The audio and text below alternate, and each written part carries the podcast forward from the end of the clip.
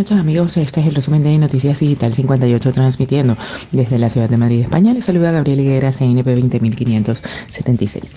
Comenzamos con eh, las informaciones del día de hoy. La Agencia Europea de Medicamento da luz verde a la vacuna de AstraZeneca y concluye que es eficaz y segura. La Agencia Europea del Medicamento ha determinado que no puede descartarse todavía que la vacuna de AstraZeneca pueda tener relación con los eventos tromboembólicos reportados en Europa, pero concluye que sus beneficios son superiores a sus riesgos y que la vacuna es eficaz y segura. La directora ejecutiva Emer Cook ha asegurado que la vacuna no está asociada con un incremento en el riesgo general de eventos tromboembólicos. Esta es una vacuna eficaz y segura. Sus beneficios al proteger a la gente de COVID-19 y sus riesgos asociados de muerte y hospitalización son superiores a sus posibles riesgos, señaló Cook.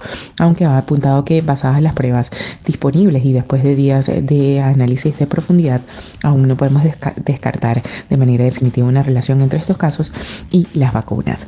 En otra información, España ya tiene la ley de eutanasia. El Pleno del Congreso ha aprobado de forma definitiva este jueves con 202 votos a favor, 141 en contra y dos abstenciones la ley para la regulación de la eutanasia. Así el hemiciclo se ha fundido en un aplauso de casi cuatro minutos para celebrar una propuesta que lleva gestándose desde la sociedad civil desde hace años. El Partido Popular y Vox son las únicas fuerzas que han votado en contra del texto. En esta línea, la formación de extrema derecha, que ha protestado desde sus escaños, ya anunciaba este miércoles que recurrirá ante el eh, Tribunal Constitucional la ley.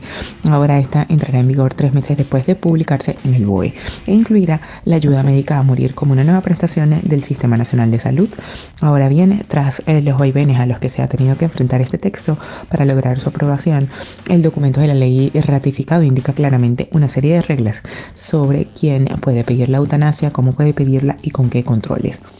Y ya para finalizar, Andalucía confirma la presencia de una nueva cepa novedosa de COVID proveniente de Uganda.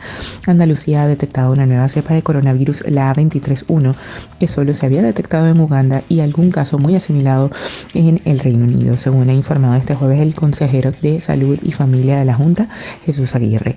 El consejero ha explicado en declaraciones a los periodistas en Jaén que se trata de una cepa caracterizada por tener mayor capacidad de transmisión, pero que aún no está claro si tiene mayor virulencia. Según Aguirre, los hospitales andaluces están perfectamente coordinados para secuenciar el coronavirus de todas las cepas que tenemos y las variantes que nos puedan llegar. Ha insistido en que aunque las vacunas respondan bien y previenen contra esas mutaciones, no sabemos lo que nos podemos encontrar en uno, dos o tres meses. De ahí la importancia de lo que tengamos todo nuestro instrumental de diagnóstico totalmente engrasado.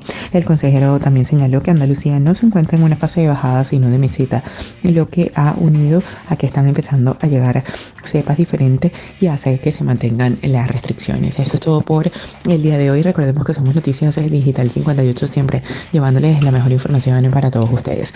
Desde Madrid, España, se despide Gabriel Higuera. Feliz noche.